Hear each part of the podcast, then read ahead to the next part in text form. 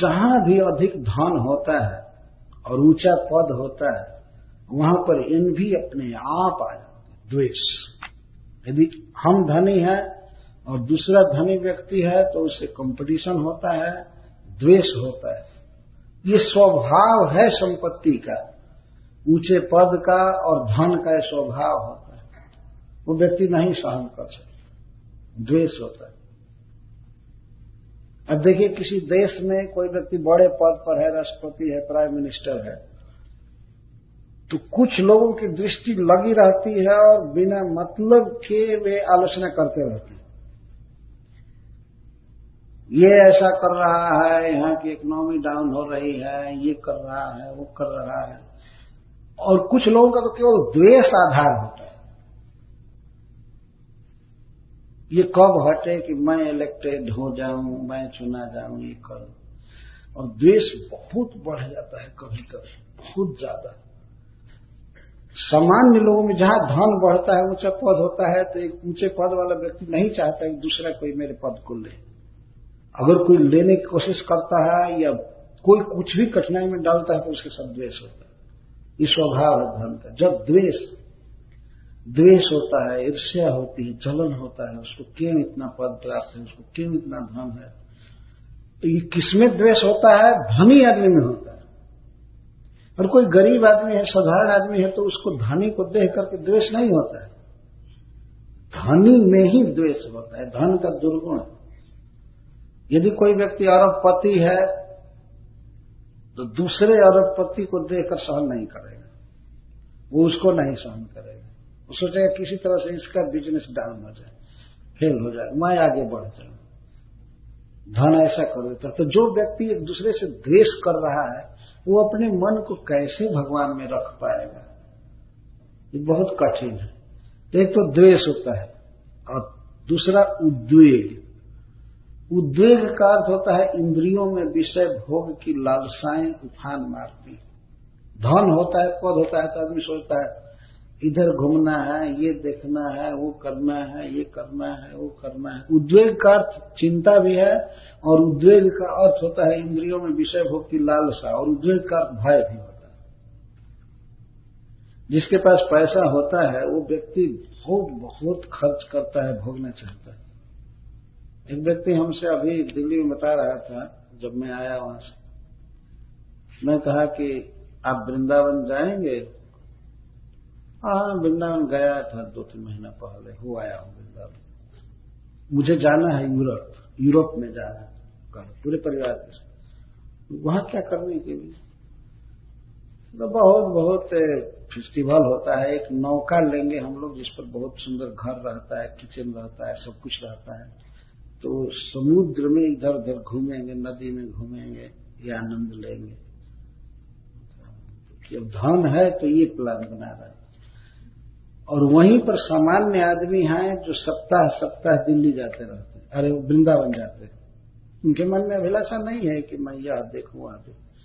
लेकिन धनी आदमी है तो सुनता है, पोलैंड का फेस्टिवल है, ये है, वो है तो इधर घूमू, उधर घूमू, उधर जाऊँ, ये करूँ ये करना ना इसको उद्वेग कहते अपने आप इंद्रियों में उन्माद होता है भोगने के लिए। यह खाऊं यह भोगूं, यहाँ जाऊँ, ये करूँ, वो करूँ, और ऐसा घर बनाऊँ, ऐसा कार ले लूँ। इस तरह से, अब साधारण कार से उसका मतलब नहीं सोचता। वो सोचता है कि अब नए मॉडल की, अब सबसे बेस्ट जिसमें ज़्यादा पैसा लगा हो, वो कार चाहिए मुझे। क्या फ़ायदा होगा उससे कुछ नहीं, केवल उद्वेग है, और इन सब विषय भोगों को करने से उसे सुख नहीं मिलेगा। और आधि। आधि का अर्थ है दुख, चिंता। यदि धनी व्यक्ति है तो धन बढ़ाने की चिंता होती है कि कैसे बढ़ेगा और कोई ले न ले, इसकी चिंता होती है। बहुत बहुत चिंता होती है। सबसे ज़्यादा चिंता अपने स्वजनों से होती है कि ये न लेकर के उड़ा के खर्च कर दे। वो चिंता होती है। सरकार से चिंता होती है कि ये न टैक्स बंद करके ले ले।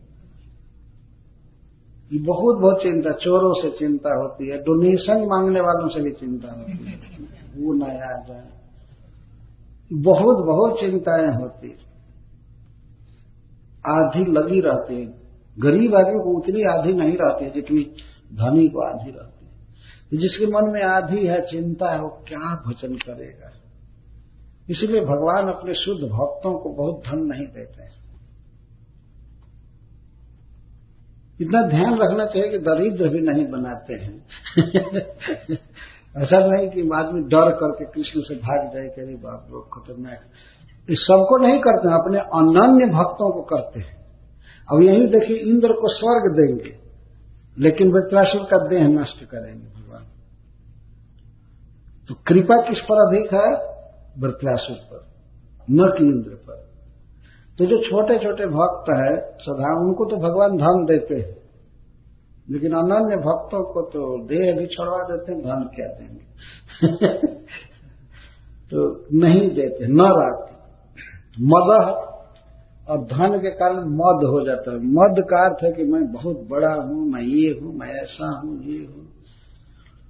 तो जब किसी व्यक्ति को भौतिक पोजीशन और धन के कारण मद हो जाता है तो वह व्यक्ति ये नहीं सोच, देख पाता है कि मृत्यु होने वाली है, आगे जन्म होने वाला है, भगवान भी है, उनका स्मरण करना चाहिए। मद में इस बात को समझ नहीं पाता। जब कोई व्यक्ति मदिरा पी लेता है, शराब पी लेता है तो उसको लोक व्यवहार तक का पता नहीं होता है। उसकी बुद्धि भ्रंश हो जाती है। इसी तरह से धन आदि के अभिमान में व्यक्ति ईश्वर को भी नहीं जानता है। वैष्णवों का अपमान करता है, ईश्वर का अपमान करता है, लोक परलोक कुछ नहीं मानता, स्वर्ग नरक भी नहीं मानता है। और कभी कभी तो धनी लोग ऐसे कहते हैं, हमको क्या भगवान की ज़रूरत, हमको क्या कमी है? भगवान के पास या मंदिर में वे लोग जाए जो भगवान से कुछ मांगना चाहते हमको कुछ नहीं चाहिए। हमको कोई अभाव नहीं है, इसलिए हम क्यों मंदिर में जाए? और हम क्यों भगवान से मांगे? इतना अभिमान से बोलते हैं डायरेक्ट हमको क्या ज़रूरत है भगवान से मांगने की?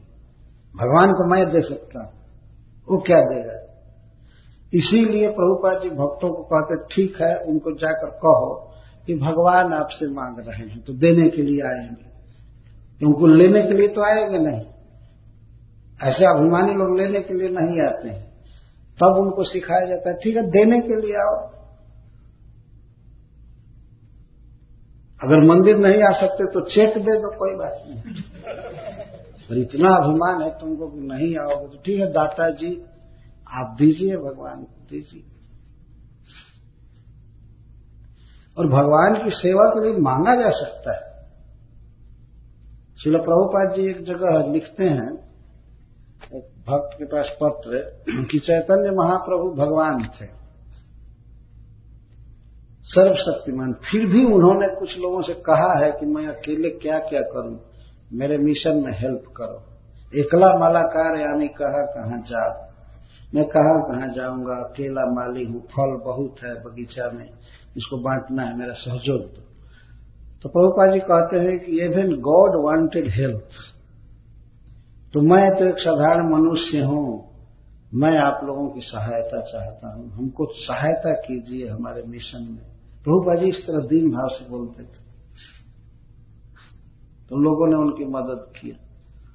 तो इस तरह से हरे कृष्ण आंदोलन पूरी दुनिया में फैला।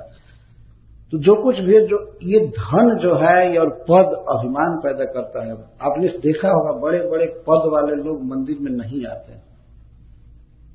उनका प्रोग्राम आप मांगिए तो कहीं देखेंगे। हम लोग जाते हैं, अपने देश में बड़े बड़े मिनिस्टरों से मिलते हैं तो उनसे कहते हैं कि रथ यात्रा निकलने वाली है। जगन्नाथ जी जो सारे विश्व के मालिक हैं, आप आइए, थोड़ा जगन्नाथ जी का स्वागत कीजिए। हम तो पहले से प्रोग्राम ले चुके हैं और विश्व के ईश्वर रोड पर निकल रहे हैं। और वो किला प्रोग्राम रखा है अभी अपने इस तरह से।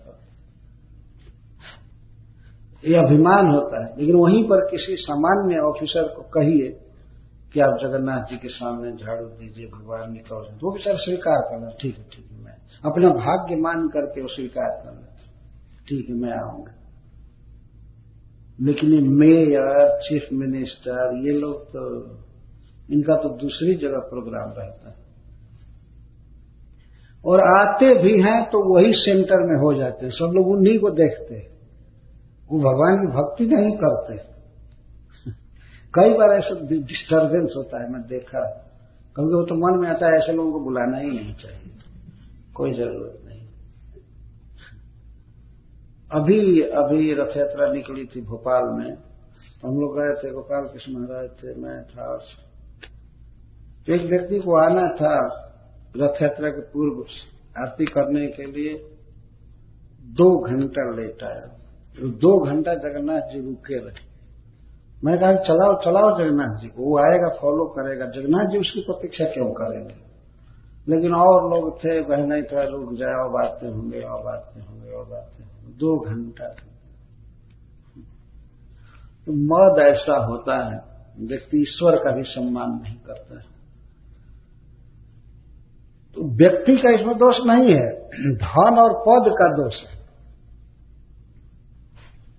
धन के विषय में कहा गया है, धन को लक्ष्मी कहते हैं। तो एक कवि कहता है कि लक्ष्मी जिसके पास आ जाती है, वह व्यक्ति अंधा हो जाता है, बहरा हो जाता है, वो लंगड़ा हो जाता है। मतलब ठीक से देखता नहीं है, तिरछी नज़र से सबको देखता है। तो उसकी दृष्टि बदल जाती है, बहरा हो जाता सुनता नहीं तो कवि कहता है कि लक्ष्मी जी विष की बहन है। समुद्र से पहले विष निकला था, बाद में लक्ष्मी जी। तो लक्ष्मी जी विष की बहन है।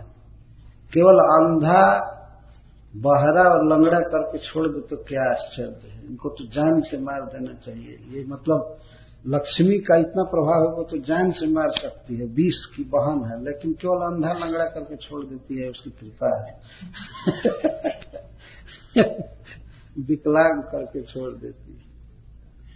अंधा धनी आदमी सुनता भी नहीं है, उसके सामने कुछ कहिए तो जैसे लगता है ध्यान ही नहीं दे रहा तो ये धन का दोष है, मद। व्यक्ति के मन में ये आ जाता है कि मैं पूर्ण हूँ, मैं सिद्ध हूँ, हमको किसी की ज़रूरत नहीं है, कुछ भी ज़रूरत नहीं, ना हमको वैष्णव की ज़रूरत है, ना भगवान की ज़रूरत है। हम पूर्ण हैं। तो जो व्यक्ति अपने में पूर्णता का अनुभव करेगा, सुख का अनुभव करेगा, वो कैसे भगवान का भजन कर सकता है? जिसको ये अनुभव होता है कि हमारे सामने बुढ़ापा है, मृत्यु है, रोग है, मैं दीन हूँ, जीव हूँ तो वो कृष्ण की शरण लेता है। लेकिन धनी और बड़े पद वाले लोग स्पष्ट कहते हैं कि हमको कोई ज़रूरत नहीं भगवान की, हमको कोई कमी नहीं है। हमको भगवान क्या देगा? भगवान को ज़रूरत पड़े, हमसे कुछ मांगा करें। इतना तक कहते हैं। तो शिला प्रभुपा जी कहते थे कि इसीलिए तब उनसे मांगो। क्योंकि मांगा जाएगा तब वो देंगे और आएँगे मंदिर में, नहीं तो लेने के लिए तो आएँगे नहीं। जबकि मंदिर में लेने के लिए आना चाहिए, भगवान की कृपा, भगवान का प्रसाद, माला, ऐसा मिलता है। आना चाहिए, भगवान का दर्शन करें, भगवान का कुछ प्रसाद ले। और भगवान ने कुछ दिया है तो देना चाहिए, लेकिन कुछ लोग लेने के लिए नहीं आते हैं तो देने के लिए आए। प्रभुपाद जी कहा करते थे कि मंदिर में जो लोग नहीं आते हैं, उनको मंदिर में बुलाने का उपाय है कि उनके धन को लाना चाहिए। क्योंकि धन में ही उनका प्राण बसा रहता है। तो धन लाने पर बाद बीच में कभी कभी देखने आएँगे कि भाई हमारा धन क्या हुआ है, कैसे कैसे अथवा एक बार वो कन्वर्सेशन में कहते हैं कि जो हस्बैंड होता है, पति होता है, उसका प्राण अपनी स्त्री में बसा रहता है। तो स्त्री को भक्त बनाना चाहिए तो अपने आप मंदिर में आ जाएगा। वो तो चेला बनकर आ जाएगा। ऐसे ऐसे वो ट्रिक बताते और देखा गया है कि पहले स्त्री भक्त बनती है तो बाद में पति भी उसको लेकर के आता है। हाँ, धीरे धीरे भक्ति करता है। तो धन में बहुत बड़ा दोष है। और दोष बता रहे कली कला फाइटिंग धन के लिए बहुत बड़ा बड़ा युद्ध होता है, झगड़ा होता है। तो जो झगड़ा में पड़ा रहेगा, कलह में पड़ा रहेगा, वो कैसे कृष्ण का स्मरण करेगा? इसीलिए भगवान अपने शुद्ध भक्तों को नहीं देते और व्यसन व्यसन का अर्थ दुख अथवा बुरी बुरी आदतें। सिनेमा, ये शराब पीना, व्यभिचार करना, जुआ खेलना, मांस खाना, बेचना ये सब धन के कारण होता है, व्यसन और धन नष्ट हो जाए, अगर असमय में लॉस्ट हो गया, धन का नाश हो गया, तब तो मरने जैसा दुख होता है। यदि आदमी गरीब है, धन नहीं है तो काम चल जाता है, उतनी चिंता नहीं होती है, लेकिन धन प्राप्त होकर के चला जाए, तब तो मरने जैसा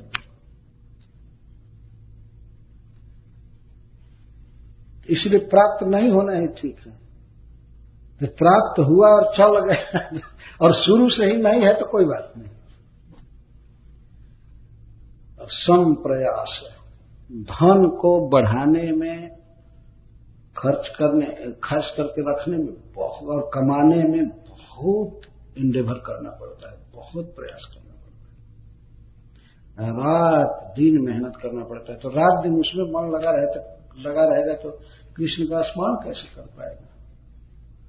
इसीलिए भगवान अपने शुद्ध भक्तों को न तो पृथ्वी की संपत्ति देते हैं, न पताल की, न तो स्वर्ग